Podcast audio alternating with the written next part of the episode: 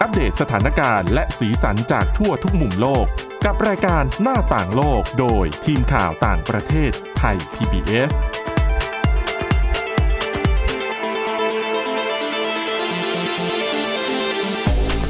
สวัสดีค่ะ ต้อนรับคุณผู้ฟังเข้าสู่รายการหน้าต่างโลกนะคะ มาอัปเดตสถานการณ์แล้วก็สีสันจากทั่วทุกมุมโลกกับทีมข่าวต่างประเทศไทย PBS ค่ะ วันนี้อยู่กับคุณวินิษฐาจิตกรี แล้วก็ดิฉันทิพย์ตะวันธีระในยพงษ์เช่นเคยค่ะ สวัสดีค่ะ สวัสดีค่ะ อย่างที่เราสัญญาเอาไว้เมื่อคราวที่แลเมื่อคราวที่แล้วว่าจะ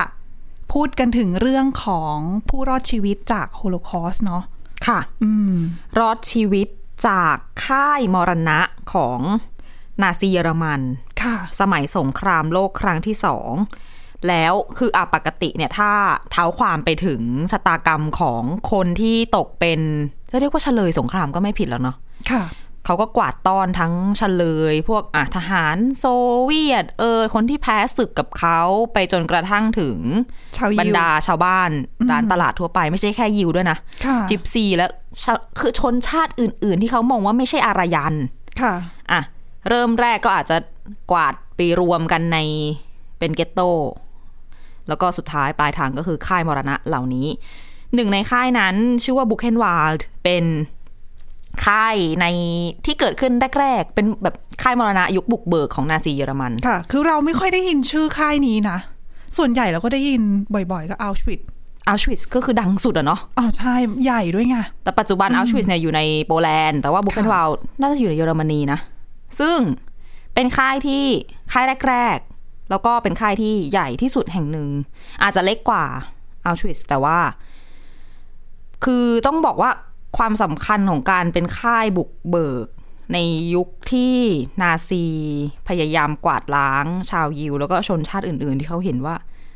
ไม่ได้สูงส่งเท่าเขาเนี่ย ค่ะ อเขาต้องแบบผ่านการทดลอง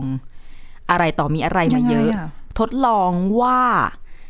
การกำจัด แบบไหน มนุษย์ ถึงจะมี ด้วยวิธี ประสิทธิภาพ แล้วประหยัดประสิทธิภาพ อ๋อ มันก็รวมอะเนาะก็คือ ที่เรา ควม เห็นก่อนหน้านี้ก็เป็นลมแก๊สเนาะ รมแก๊สเป็นวิธีที่ พัฒนาแล้ว ใช่ อ๋อ เป็นวิธีปลายทาง ค่ะ รมแก๊สหมายถึงรมแก๊สในห้องใช่ไหม ค่ะ ที่เราเคยเห็นตามอาสารคดีหรือว่าภาพยนตร์ อ่า อืม เป็นห้องรมแก๊สซึ่งใช้อะไรนะไซคลอนไซคลอนบี ค่ะ หย่อนลงไป อืม แล้วในห้องก็คืออัดคนเข้าไปโหคือสามารถสังหารคนทีเดียวได้ ค่ะ ดิฉันว่าเป็นร้อย แต่ก่อนนะอันเนี้ยคือปลายทางของการพัฒนา นวัตกรรมในการสังหารคนของนาซีเยอรมัน แต่ว่า ค่ะ ก่อนหน้านั้นมันก็มีพัฒนาการมาตั้งหลายอย่างกว่าจะมาถึงจุดนี้ ดังนั้นถึงบอกว่าอ่ะการเป็นค่ายแรกๆ มันก็คงมีเรื่องราวของความแบบ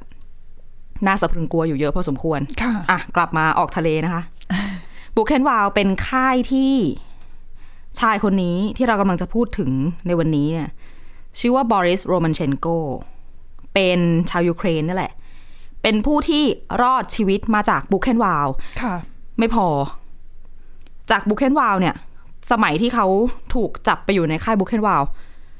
พ้นจากบุคเคนวาลมีการโดนย้ายไปอีกค่ายหนึ่งชื่อแบเกนเบลเซน คือไม่ได้รอดออกมา คือการที่บอกว่ารอดจากค่ายคือโดนย้ายจากค่ายหนึ่งไปอีกค่ายหนึ่ง อ๋อใช่ เพราะว่าคนที่ถูกนาซีจับใส่เข้าไปในค่ายมรณะก็จะมีสองอย่างใช่ไหม ค่ะ หนึ่งถ้าเขามองว่าไม่ได้มี ไม่สามารถทำประโยชน์อันใดได้ ก็ตรงไปที่ห้องรวมก๊าซ อืม เพราะว่าอืมพูดง่าย ๆ แบบ ค่ะ ใจร้ายใจร้ายก็ไม่ต้องเลี้ยงดูปูเสือ ค่ะ ให้กินอาหารเสบียงในยุคยามสงครามที่ที่เขาต้องประหยัด อีกส่วนหนึ่งก็คือให้ทำงาน ค่ะ คนที่ทำงานก็อาจจะมีการโยกย้ายได้ตามแรงงานความต้องการที่ฉันจำรายละเอียดได้ไม่แน่ใจคือบุคเคนวาลหรือว่าไบเกนเบลเซนอาจจะแบบเหมือนมีฐานการผลิต อุปกรณ์อะไรสักอย่างที่สำคัญกับกองทัพเยอรมันในเวลา ค่ะ นั้นอย่างเงี้ย ค่ะ ก็เลยมีการย้าย เออก็ถือว่าเป็นแรงงานที่สำคัญในการ ใช่ ที่จะผลิตของเพื่อเสิร์ฟให้กับกองทัพ ดังนั้นถ้าสมมติว่าอีกที่อีกค่ายหนึ่งต้องการคนสำหรับสิ่งนี้นะเขาก็จะต้องย้ายนักโทษหรือคนนานาชาติที่เขาจับไปเนี่ย ย้ายตามมา ค่ะ ก็คือคุณโรมันเชนโกเนี่ยก็ไปสองค่าย แต่ว่าจริง ๆ ไม่ใช่สองค่ายอีก ผ่านมาถึงสามค่ายด้วยกัน อีกค่ายหนึ่งนะคะกำลังหาชื่อ สามค่ายทั้งหมดเนี่ยอ่ะค่ายที่สามคือดอร่ามิทเทิลเบล ค่ะ เสร็จ นั่นแหละ พอผ่านสงคราม ค่ายอย่างบุเคนวาวก็จะมีอย่าง Outreach เขาก็จะมีการตั้งองค์กรเพื่อรำลึกถึงความสูญเสีย ในช่วงสงครามโลกครั้งที่สองก็จะมีรายชื่อของเป็นบัญชีของคนที่เสียชีวิตในค่าย จากอะไรเหตุการณ์อกรณีต่างๆ ก็ว่าไป เพราะบางคนก็ไม่ได้เสียชีวิตจากการถูกสังหารอย่างเดียวมีแบบโรคระบาดอะไรอีกเนาะ อืม คน เพ เขา ราะว่า อยู่รวมกันเยอะ คือคุณผู้ฟังต้องนึกแบบนี้ว่าสภาพในค่ายอ่ะพออคนไปรวมอยู่กันเยอะๆ ในสถานที่แออัดอากาศไม่ถ่ายเท แล้วก็เรื่องของระบบสาธารณสุข ระบบเอ่อสุขอนามัยต่างๆเนี่ยไม่ดี เพราะว่าด้วยความที่เป็นค่ายที่มีคนไปรวมกันอยู่เยอะ ๆ แล้วก็ไม่ได้รับการใส่ใจมากนักอ่ะ ใช่ เออความเสี่ยงที่จะเกิดโรคระบาดเนี่ยมีสูงมากนะคะ ค่ะ ดังนั้นแต่ละที่เนี่ยก็เลยมีการเหมือนเป็นอนุสรณ์สถานรำลึกคนที่เคยเป็นเหยื่อในค่ายนั้น ทั้งคนที่รอดและคนที่เสียชีวิตในค่าย ก็จะมีหน่วยงานอย่างบุคเคนวาลก็จะมีเป็นเหมือนองค์กรรำลึกบุคเคนวาล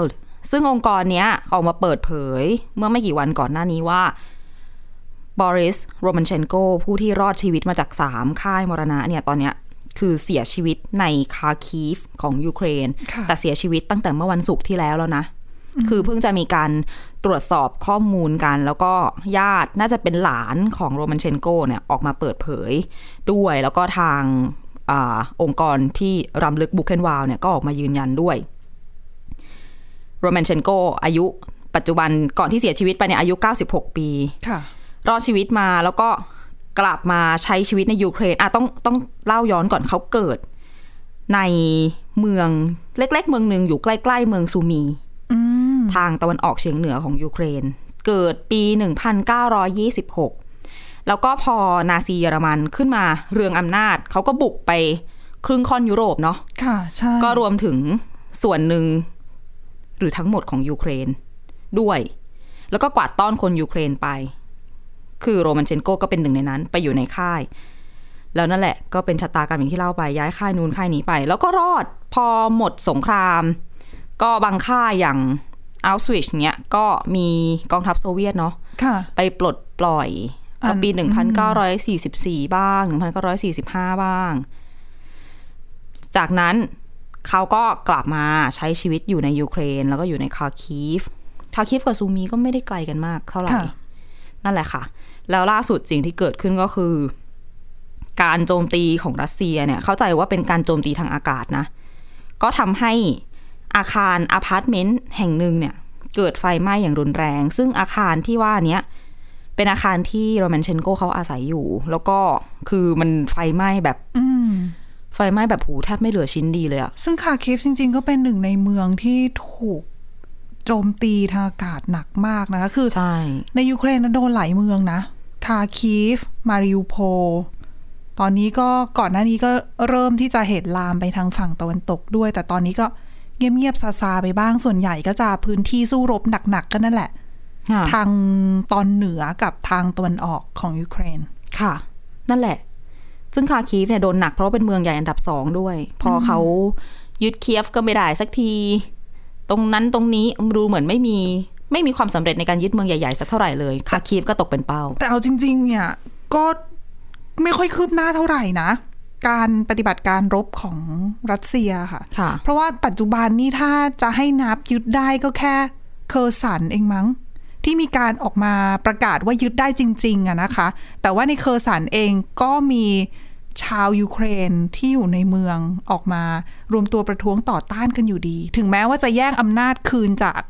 ทางฝั่งของกองทัพรัสเซียไม่ได้ก็ตาม แต่ถ้าฟังสื่อตะวันตก สื่อตะวันตกก็จะบอกว่าเคอร์เซนมันไม่ได้ไม่ได้ใหญ่ ไม่ได้สำคัญ ขนาดนั้น อ๋ออื ม แต่เรื่องของการยึดอำนาจคืนนี่เห็นในเคียฟมีมาบอกว่า อ่าเพราะว่าทางฝั่งยูเครน คือทางทางการของฝั่งยูเครนเขาบอกว่ากลุ่มที่เขาเรียกว่าอะไรอะกลุ่มกองทัพของยูเครน เป็นกอง ย กำลังฝั่งเขา ใช่ ก็สามารถเหมือนกับชิงพื้นที่ของรัสเซียมาได้บ้าง คือก่อนหน้านี้ในพื้นที่เราคือในใจกลางกรุงเคียฟเนี่ยยัง ยังปลอดภัยอยู่ ค่ะ ยังได้ยังอยู่ภายใต้การดูแลของยูเครนอยู่ เพียง ไม่ แต่ว่า เคยถูกบุกเข้ามา อ่ะถูกเพียงแต่ว่าพื้นที่โดยรอบของเคียฟเนี่ยก็ยังมีการสู้รบปะทะกันค่อนข้างรุนแรง เพราะว่าทางกลุ่มของกองทัพรัสเซียเนี่ยเขาพยายามจะดันเข้ามาให้ใกล้ใจกลางเมืองมากที่สุดเพื่ออะไร เพื่อที่ว่าเวลาเขาตั้งอาวุธน่ะเวลาโจมตีคือเขาไม่สามารถส่งทหารที่เป็นทัพเขาเรียกว่าอะไรเดินเท้าเข้าไปในเมืองได้ถูกไหมเพราะมันจะมีความสูญเสียเยอะในการปะทะกัน ค่ะ ดังนั้นเขาต้องใช้วิธีการโจมตีอาจจะยิงปืนใหญ่ ต้อง เข้า ตั้ ไป งเครื่องยิงจรวดเอ่ย อ่า ตั้งปืนใหญ่ ถูก เอ่ย ซึ่งระยะยิงมันมีระยะกำหนดไง อืม ดังนั้นเนี่ยถ้าคุณเข้าไปใกล้เขตเมืองได้เท่าไหร่เนี่ยมันก็จะระบุเอาไว้เลยว่าระยะในการยิงคุณน่ะ จะได้แค่ไหน ค่ะ ถ้าคุณอยากจะโจมตีใจกลางเมืองเนี่ย คุณต้องอยู่ในเขตประมาณไหนห่างจากตัวเมืองเท่าไหร่ถึงจะยิงเข้าไปโดน อืม ปะต่อแบบเนี้ยมันก็เลยทำให้พื้นที่โดยรอบของเมืองหลวงของยูเครนเนี่ยมีการสู้รบกันค่อนข้างหนัก ค่ะ แต่ว่าอย่างที่คุณวินิษฐาว่าคือล่าสุดคือทางยูเครนเขาก็บอกว่าเขาสามารถเหมือนกับช่วงชิงพื้นที่ได้บ้าง ได้ คือ คืนบ้าง รอบๆเคียฟเนี่ยจะเหมือนเป็นเมืองเล็ก อืม ๆ อย่างเมืองที่เขาบอกว่า วิทาลีคลิชโก ค่ะ นายกเทศมนตรีของเคียฟบอกว่าอ่าเมืองเล็กๆ ที่ยึดคืนมาได้ก็จะมีเออร์พิน อืม ที่เราได้ยินชื่อกันบ่อยๆ เพราะว่า โด มี นโจ นัก มตีหนักมาก มีนักข่าวอเมริกันไปเสียชีวิตตรงนั้น เป็นคนแรกเป็นนักข่าวต่างชาติคนแรกที่เสียชีวิตในสงครามยูเครนแล้วก็มีอีกเมืองชื่อมาคารีฟ ค่ะ อมาคารีฟเนี่ยมันจะมีภาพในอินเทอร์เน็ตคุณผู้ฟังอาจจะได้เห็นกันบ้างแล้ว คือเป็นตำรวจยูเครนอะคือสถานีตำรวจอะโดนโจมตีพังเละเทะเลย แต่เหมือนกับเขาตำรวจยูเครนเข้ามา แล้วก็มาหยิบธงยูเครนเหมือนกับเข้ามายึดพื้นที่คืนแล้วนะ อืม อย่างเงี้ยมันก็เลยเป็น ชิงสัญลักษณ์ เป็นไวรัลนิดนึง ค่ะ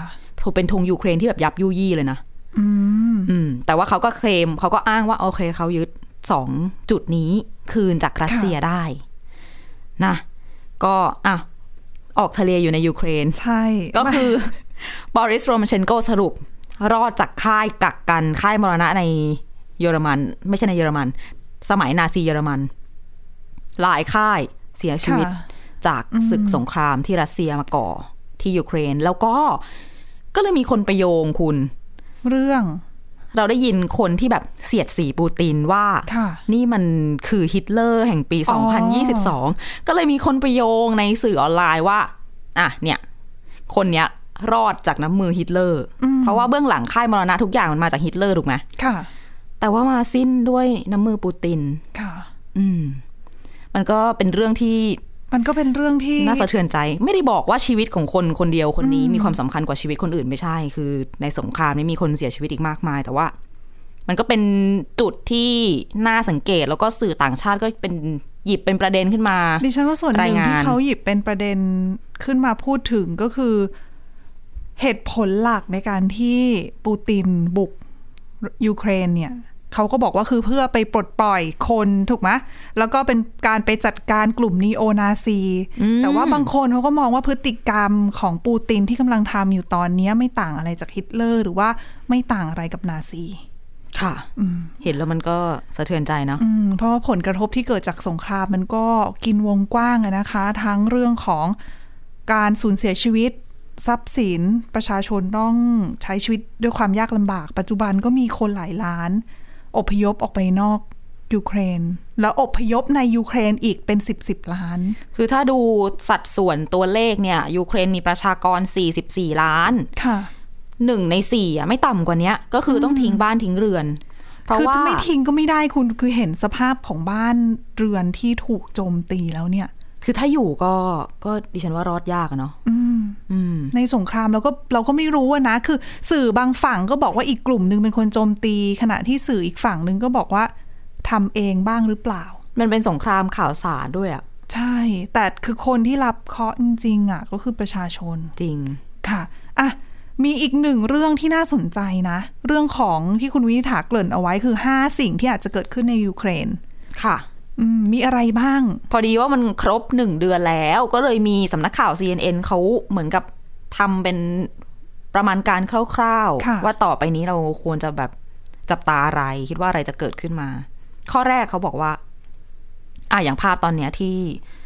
โห คือไม่มีใครคิดหรอกว่า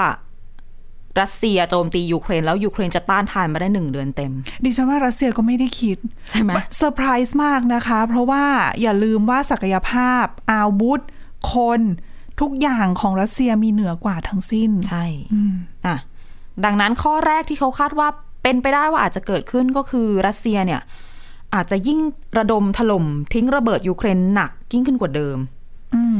อ่านข้อนี้แล้วรู้สึกว่าอันนี้ส่วนตัวนะ ค่ะ หนักกว่านี้ได้อีกเหรอ อุยดิฉันว่าตอนนี้เขาก็คืออันนี้ความเห็นส่วนตัวเช่นกัน ดิฉันว่าเขาก็ยังยังยังอยู่นะ คือหมายถึงว่าด้วยอาวุธที่เขามีอะยกตัวอย่างแค่ไฮเปอร์โซนิกที่เขามีอะเขายิง อ๋อ สองวันติดใช่ไหมคือถ้าเขาเอาอาวุธที่เขามีอยู่ มาใช้ทั้งหมดน่ะ คืออย่าลืมเขาเป็นมหาอำนาจเบอร์สองของโลกนะคะ ที่มีอาวุธเยอะน่ะ แต่แค่นี้ก็สูญเสียแบบบางเมืองนี่ดิฉันว่าไม่เหลือที่ให้ถล่มแล้วอะมันพังหมดแล้วอะ ก็ใช่ อย่างมาริโอโพ ถูก เนี่ยถ้าใครเห็นภาพที่เป็นภาพมุมสูงอะ อืมเละหมดเลยนะ คืออืมแทบจะเป็น แต่เขาบอกว่า เท่า ส่วน ฐาน ที่ยังยังไม่เละคือท่าเรือ เขาบอกรอดเยอะ อ๋อ คือเขาบอกคือด้วยความที่มาริโอโพลเป็นเมืองยุทธศาสตร์สำคัญอ่ะเป็นเมืองท่าสำคัญด้วย ค่ะ ก็ดังนั้นเนี่ยก็คาดการณ์ได้ว่ารัสเซียก็คงหวังจะใช้ท่าเรือในการลำเลียงอ่ะไม่ใช่แค่ลำเลียงเสบียง ไม่ใช่แค่ลำเลียงความช่วยเหลือให้กับกองทัพเท่านั้น แต่ว่าหลังจากเนี้ยในการฟื้นฟูเมืองคือ เวลาเรานึกเรื่องของการทำสงคราม เราไม่ใช่แค่จบด้วยว่าใครชนะ หรือใครได้อะไรไป แต่ว่าเราต้องนับด้วยว่าหลังสงคราม จะฟื้นฟูพื้นที่นั้นยังไง อืม จะใช้ประโยชน์จากพื้นที่นั้นยังไง ไม่งั้นคุณจะไปรบเพื่ออะไร เพื่อทำลายให้หายไปหมดแล้วก็ไม่ได้ประโยชน์อะไรทั้งสองฝ่ายหรือ คือทำลายให้สิ้นซากแล้วคุณก็ต้องมานับหนึ่งใหม่ก็ไม่ควร เออดังนั้นเนี่ยก็เลยมีคนตั้งข้อสังเกตว่าพื้นที่ในมาริอูโพลเนี่ยโดนโจมตีเนี่ยแทบจะราบเป็นหน้ากรอง แต่ว่าส่วนของท่าเรือเนี่ยยังคงปลอดภัยค่อนข้างเยอะ แต่โรงงานต่างๆ เขตโรงงานเหมือนเหมือนนิคมอุตสาหกรรมก็โดนไปแล้วนะ ดิฉันคิดว่าเขาคงอยากเหลือท่าเรือเอาไว้ให้ส่งของแหละ เพราะ แต่ ว่าเพราะว่าตรงนั้นเนี่ยเขาเหมือนกับมาริอูโพลเขาจะเป็นสะพานเชื่อมพื้นที่จากไครเมีย ต่อไปยังโดเนสลูฮัน